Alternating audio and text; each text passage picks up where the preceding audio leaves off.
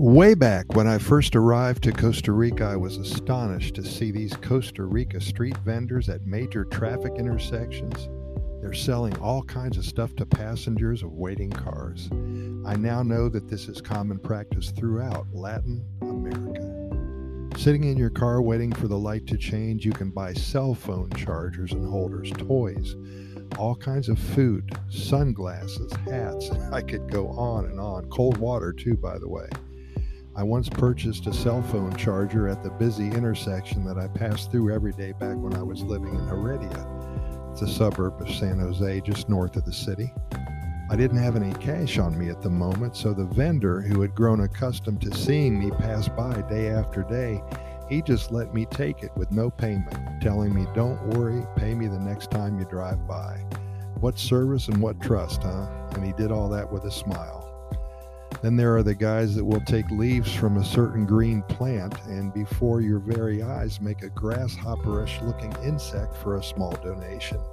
These guys are quite talented and they're able to fashion a lifelike replica before the light turns green. Sometimes they don't quite make it and you're left wondering if you should just drive away or ignore all the honking behind you while he finishes. These days, there are also all kinds of performance artists juggling or gyrating their way to a handful of coins. I saw a mime yesterday, quite a show.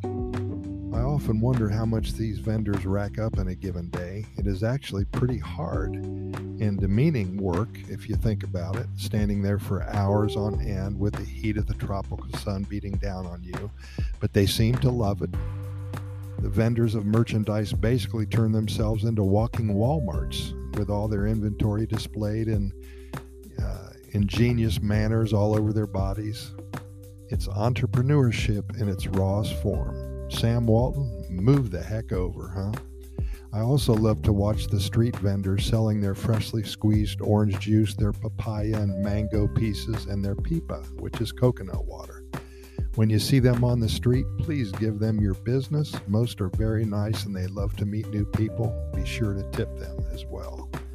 This is an integral part of the Pura Vida lifestyle each and every day, and this is what makes Costa Rica special for so many people.